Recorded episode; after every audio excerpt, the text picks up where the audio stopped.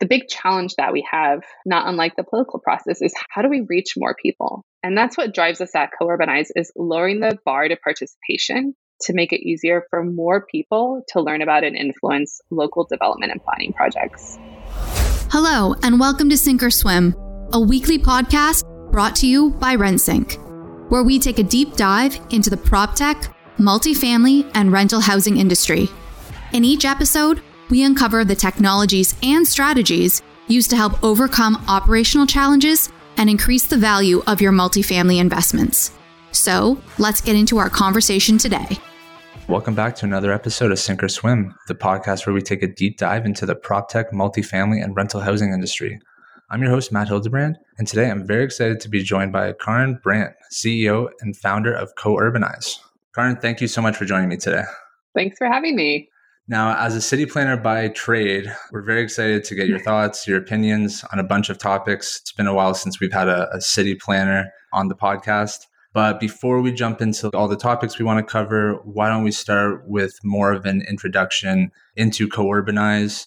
Tell us a little bit about the business and what inspired you to start coUrbanize. Yeah, absolutely. I'll start by what inspired me to start coUrbanize. I'm really driven by impacting change in communities. I grew up in a lot of different types of communities, cities, large towns, tiny towns. And really, what I saw and, and what's part of my story, what drives me is the geography of opportunity. In the US, the zip code that you're born into, it's actually the strongest predictor of your economic opportunities. And when I was in high school, I lived in a town of 300 people my senior year. And I didn't know city planning existed. I didn't know anyone who'd ever been to MIT. But eventually, I fell in love with cities. I fell in love with the connection to people, the ideas, the opportunities, and eventually went to MIT to study cities as a city planner. And what I saw afterwards is really the driver of cities is large scale real estate development. And the process by which large scale real estate development comes to being is through a broken community engagement process. And so that's where I dug in. That's where I wanted to create change because I saw if I could change how these real estate developers work and what they decide to build, that that would fundamentally change the built environment and community members in communities. So that's what drives me and why I started coUrbanize. That coUrbanize, our mission is about building better communities. And we do that by providing a community engagement platform for real estate developers and planners by driving equitable and meaningful engagement. And really, what that means is we give people a way to share feedback without going to a public meeting in their own language by posting a comment online or by text message. That's very interesting. But staying on that topic for a little bit, the importance of effective community engagement. From your experience, why is community engagement so essential in real estate development in today's mm-hmm. age? Well, it's a little bit of planning 101.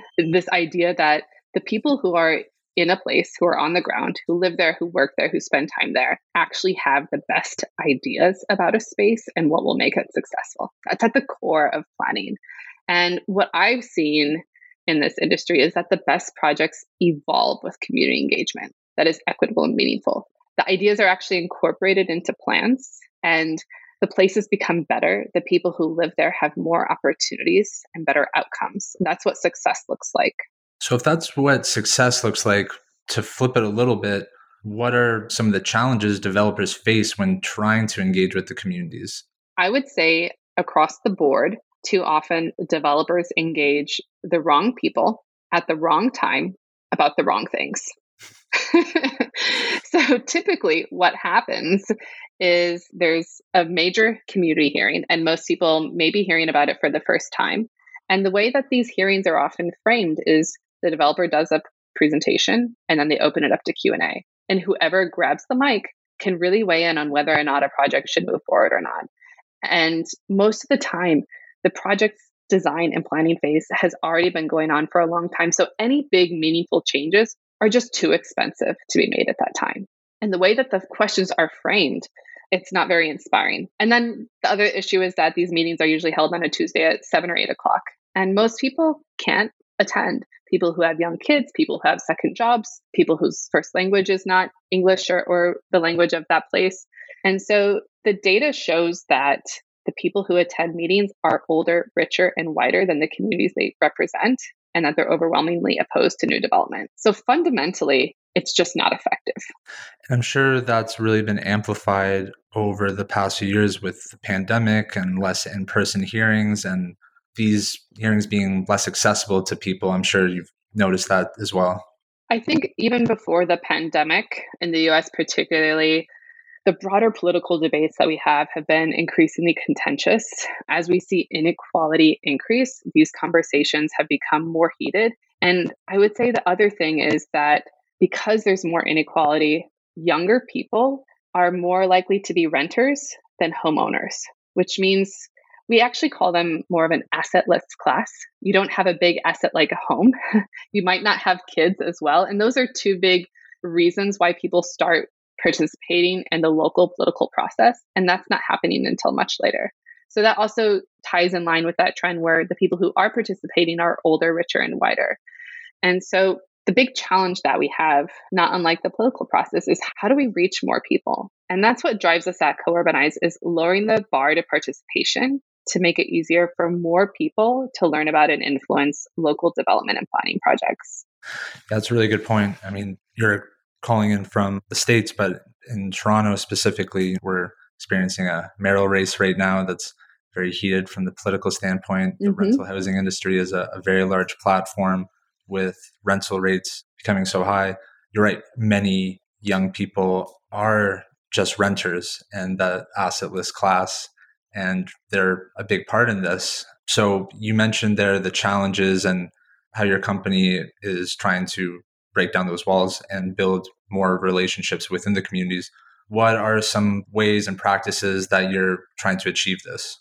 So, what we really do is try to flip this process on its head. I mentioned that too often engagement is the wrong people at the wrong time with the wrong questions. What we do is we help real estate teams engage a broader audience, a different audience very early on about more visionary questions. So what that looks like is is asking people in a neighborhood what's great, what could be better.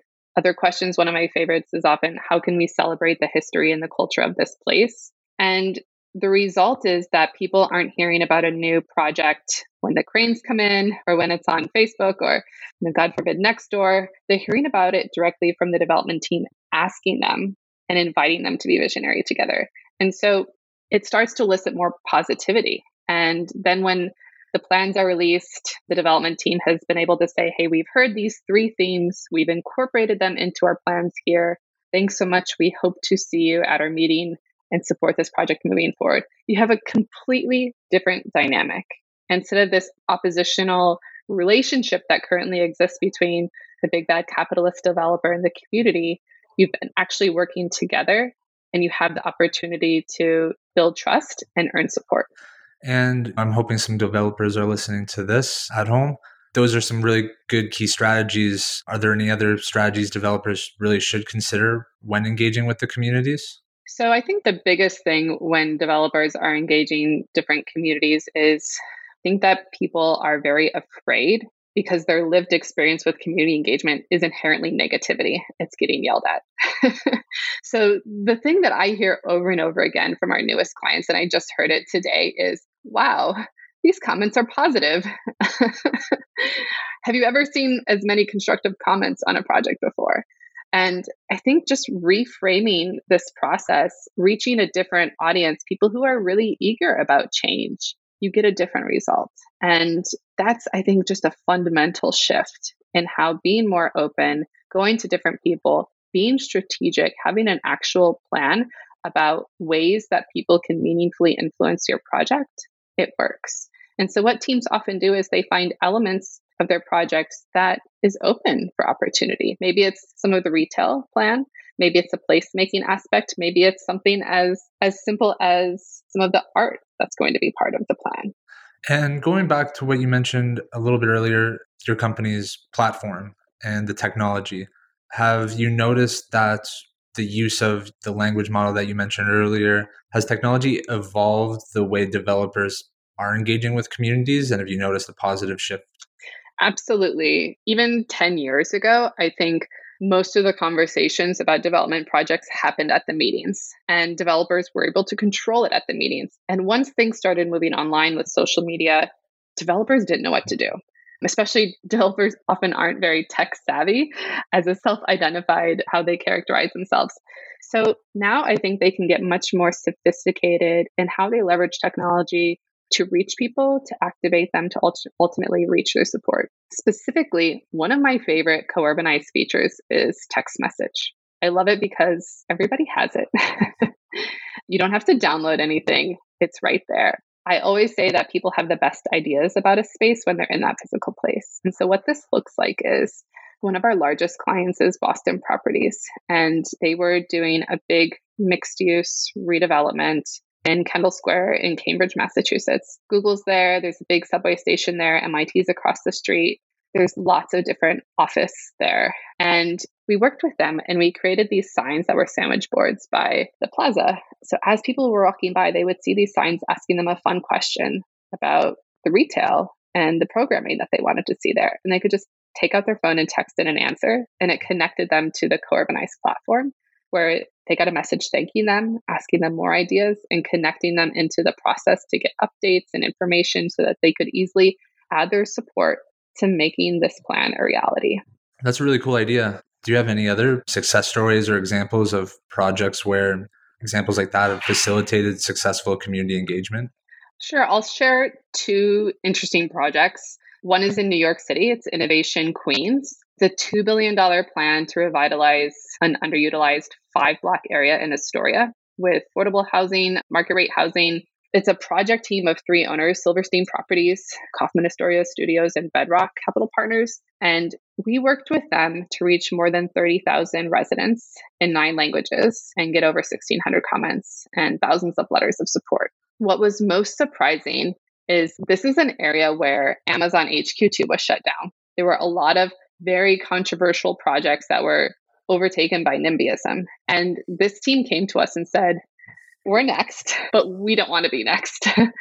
we want to appear very different from the other developers. How do we do that? And we help them take a very different approach to being much more open and to being more, like I said, visionary, getting people's feedback early in the process. And the results were that 94% of the comments were positive or neutral. They had overwhelming support and they were able to use that to get their final approval.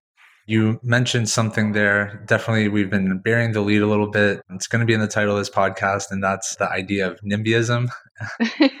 really, the main reason we wanted to have you on. I know it's a hot button topic anywhere that is experiencing lack of supply or quote unquote a housing crisis right now. So in Toronto, Vancouver, a few other major Canadian cities, there's been a big lack of supply.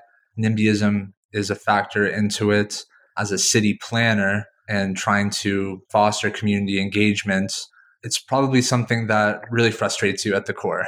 Absolutely. So it's, what I'm hoping very personal. Do, yeah, very personal. I'm, very, I'm sure it is. So I'm hoping you can just explain to the listeners a little bit about what NIMBYism is for those it's an acronym for not in my backyard and how does NIMBYism relate to real estate development? Yeah, so NIMBYism is essentially when existing residents of a community are opposed to new development. Typically, that means they might cite concerns around traffic, density, shadows, lighting. There's all sorts of reasons, sometimes even environmental concerns, but it's really about an opposition to development and change. It's usually wrapped up in a lot of misinformation. I think, especially what's driving a lot of the housing crises across the US and Canada, NIMBYism is what's behind it. It is the biggest barrier to new housing development.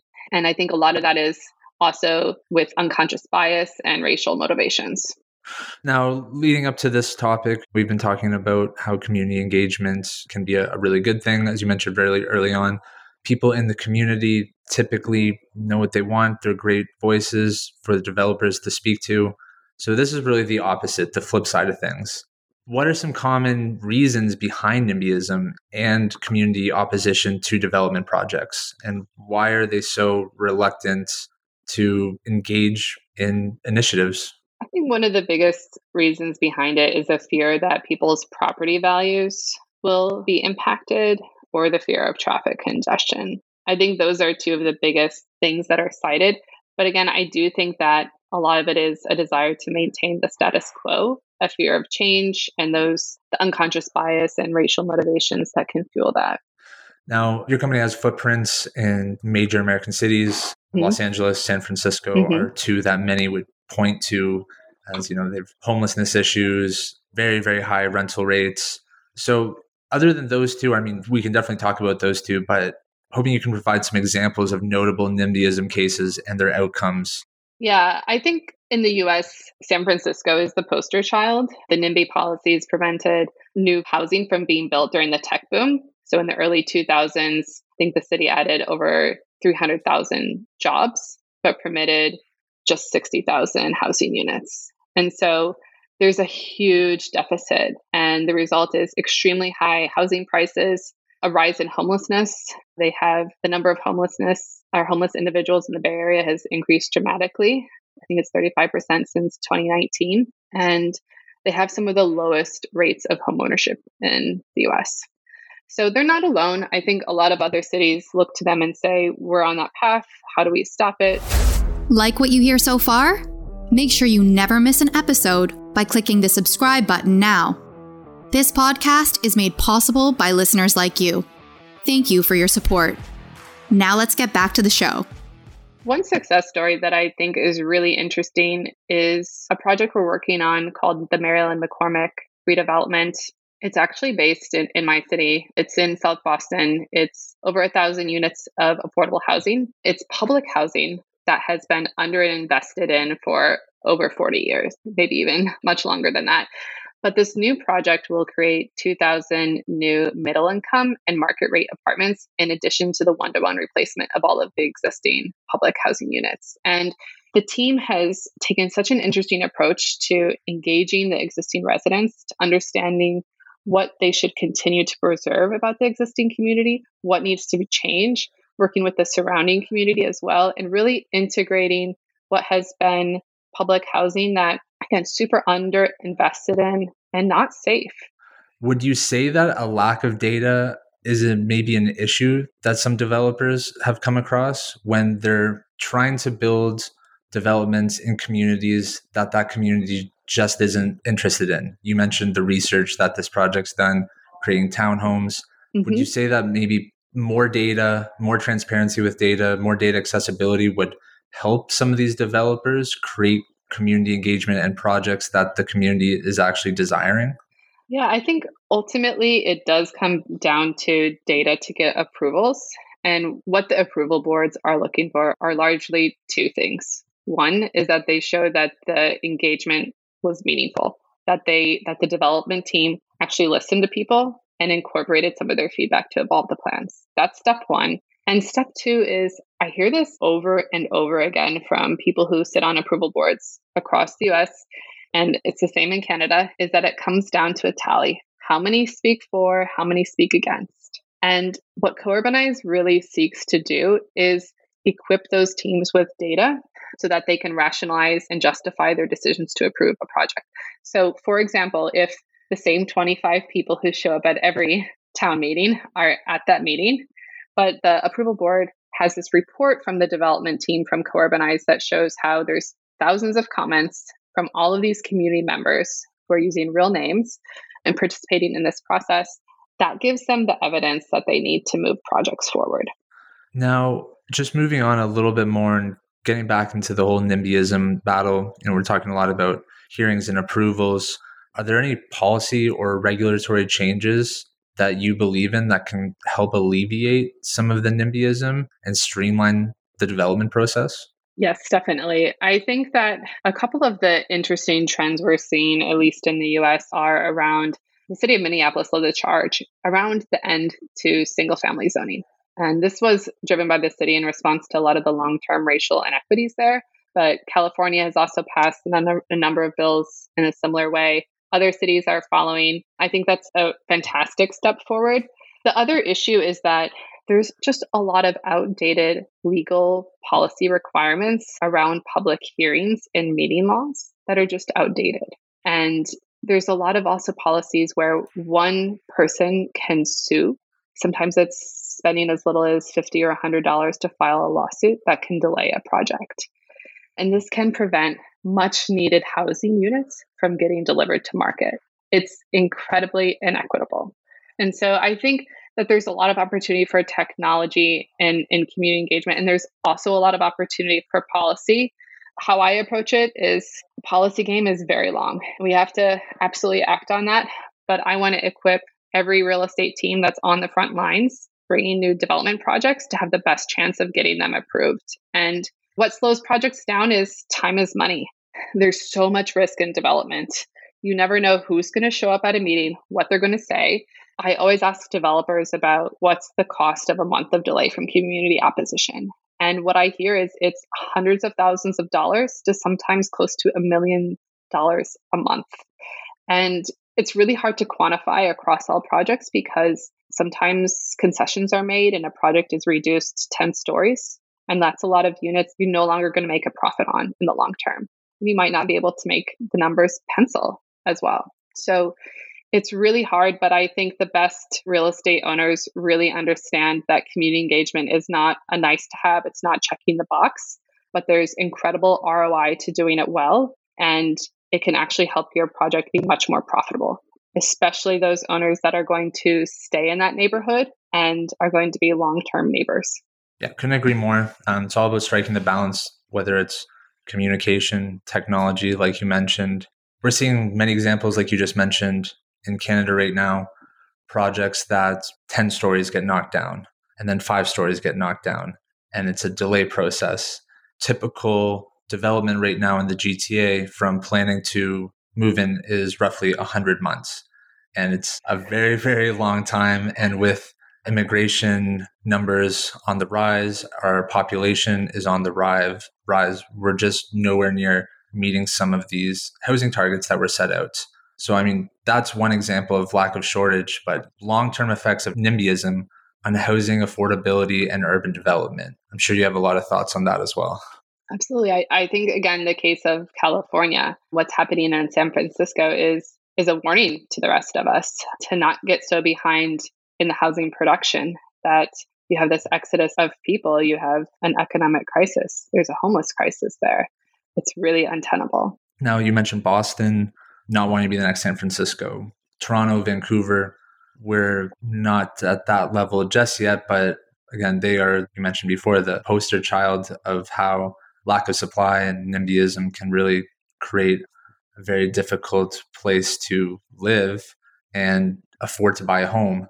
What would your advice be to some of these people that are coming to you and being like, we don't want to be the next San Francisco? How are you starting that conversation with them? Yeah, I think that there's many conversations that have to be had. And in Boston, we're having a lot of them. In the last 10 years, what we've done is we've put into place a, a, master plan. I think the goal was to then streamline development moving forward. For example, in New York City, there's so much as of right or by right development that can be done. It's very unusual for real estate in New York to have to go through what they call the ULURP process, where it has to go through a much more extensive entitlement and approvals process. Whereas in places like Boston, San Francisco, LA, nearly everything has to go through a robust approvals process, building by building. It's very expensive. So I think that's that's one important thing, streamlining the process internally with the city, how many meetings they have, how they conduct engagement. I think a lot of people have really looked at community engagement since COVID and rethought it. COVID tremendously accelerated a lot of the changes that were already underway with community engagement. But what it really did was make people question was the way that we were doing community engagement with in person public meetings and hearings actually effective? Was it inclusive? Was it working? And the answer is no. And it was very expensive and time intensive. People aren't going to go back to the traditional in person. It's never going to go back to the same way it was. But my cautionary warning there is I think a lot of people say, oh, we can just do it on Zoom. And what's interesting is some professors from Boston University have done this really interesting study on what they call neighborhood defenders, which is another term for NIMBYs. a little bit of a nicer one, maybe. it's a little bit of a nicer term for NIMBYs.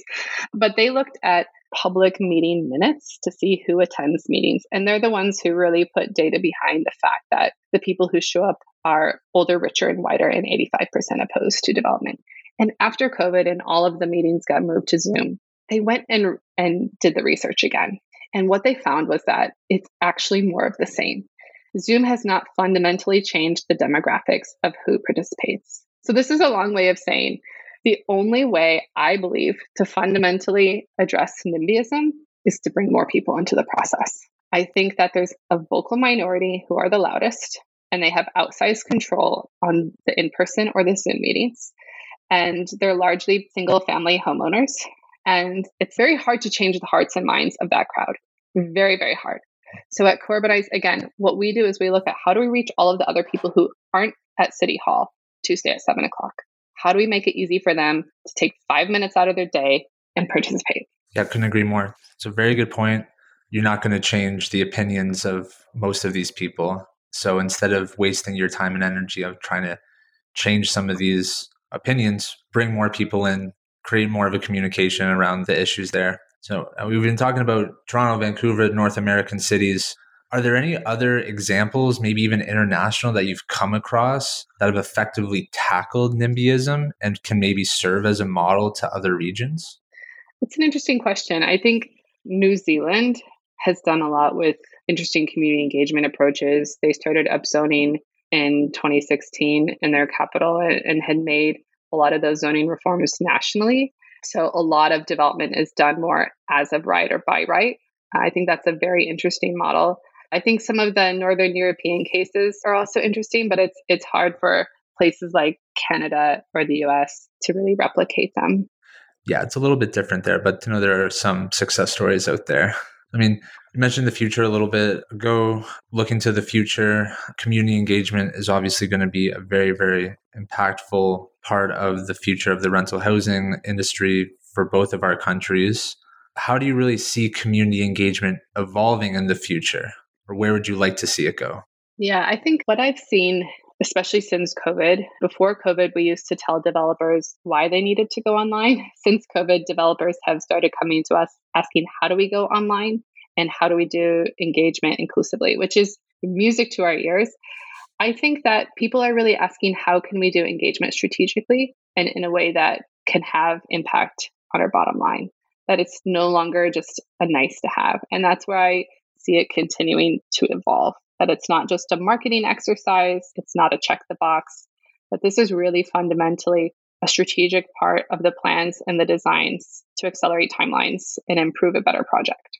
And you mentioned getting them online more. Are there any other emerging technologies that you believe will even further enhance community engagement? That's a really interesting question. It's something that we talk about a lot. I already mentioned Zoom and why I think it's not changing things. It's not working. the biggest opportunity I see is really around asynchronous opportunities to participate. People are really busy, and especially the types of people that we're trying to reach. There's so many efforts around community engagement approaches that are all about how can we get more people to one particular place at one particular time. And that just fundamentally doesn't work. So I think the asynchronous opportunities, I mentioned text message. I think that there's so much more there. And then this isn't exactly tech, but two areas where I see a lot of opportunity are the policy evolutions in the political process that we just talked about. And the second is is actually training the next generation in our industry. Something that I've reflected on as a train planner is that we're just not trained actually for this type of NIMBYism. And how do you facilitate actual meaningful community engagement amidst this dynamic? So, something I actually did this past semester is I taught a graduate course at Boston University to future city planners in the evenings to really equip them about how do you deal with community engagement and was able to bring a lot of our clients who do best practice community engagement to talk about it. And it's just, again, surprising. So many of them said, this was my experience getting yelled at. I'd never been trained. I didn't know how to handle it. I didn't know what to do. And so I think it starts with equipping people with the skills to do engagement that's strategic and effective. I think that's really good advice. NIMBYism, a lot of people are not used to it, especially if you're like yourself that grew up in a town of 300 people and then moved to a larger city. And then you're kind of hit with it when you're trying as a city planner to foster productive development and increase engagement, something you're probably not trained for. So starting early is, I think, really, really good advice there. Now, your company's been on quite a big journey, talked about a, a bunch of different topics. Hoping you can maybe share as like kind of our final send off here, maybe some of your lessons that you've learned, maybe some memorable experience, insights gained from working with different communities and developers, and how all these lessons and insights are kind of creating your company's mission, hopefully solving some of this NIMBYism that we're experiencing? The valuable lesson that I always come back to is is really staying close to our customers and really deeply understanding their problems and needs. It's one of our co-values is, is to be customer centric and instill confidence and we can only instill confidence when we are really connected to them. And one of the ways that we do that is just like our platform, we ask for feedback a lot that we can improve. In terms of memorable experiences, one that it was a while ago, but I had the opportunity to be more closely involved with the project team was with JBG Smith. We worked with them for a number of years. And through that trajectory, we were able to see their company go from the JBG companies to JBG Smith. They merged with Vornado, they became a publicly traded company. And then the project that we were working with them on became part of the Amazon HQ2 campus. And it was just really fun. That team cared so much, and we were able to have a front row seat to, to help move that forward. It's a really cool project to be part of. Toronto was battling for that Amazon HQ, mm-hmm. didn't get it. Mm-hmm. Happy you could be a part of that in some capacity there. So, as we're kind of wrapping up here, I know we've talked a lot about NIMBYism and how it's quite a big issue think we're both in agreement that transparency, communication, bringing more people into the discussion is really the first way of trying to fight this issue. It's kind of like a positive ending here. I'm hoping you are as optimistic as I hope to be, but what are your hopes and future for community engagement and real estate development over the next five to 10 years? I mean, my big hope, like I said, is that more people, particularly more young people, more diverse people who aren't currently in the political process with community engagement, are activated and influencing transforming their communities so that we can address this housing crisis so that more people have access to opportunities. Yeah, I hope we can get to that point too.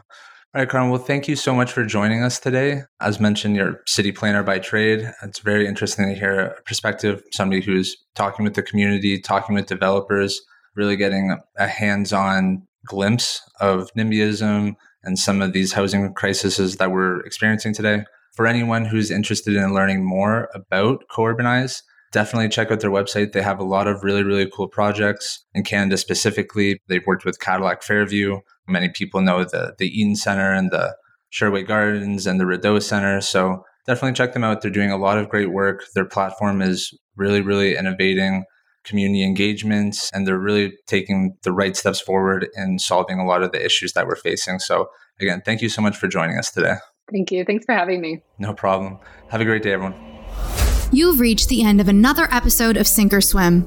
Make sure to visit us at rentsync.com forward slash podcast to access show notes, key takeaways, and where you can sign up to our newsletter to receive free bonus content. If you found value in this show, please also remember to rate, review, and subscribe.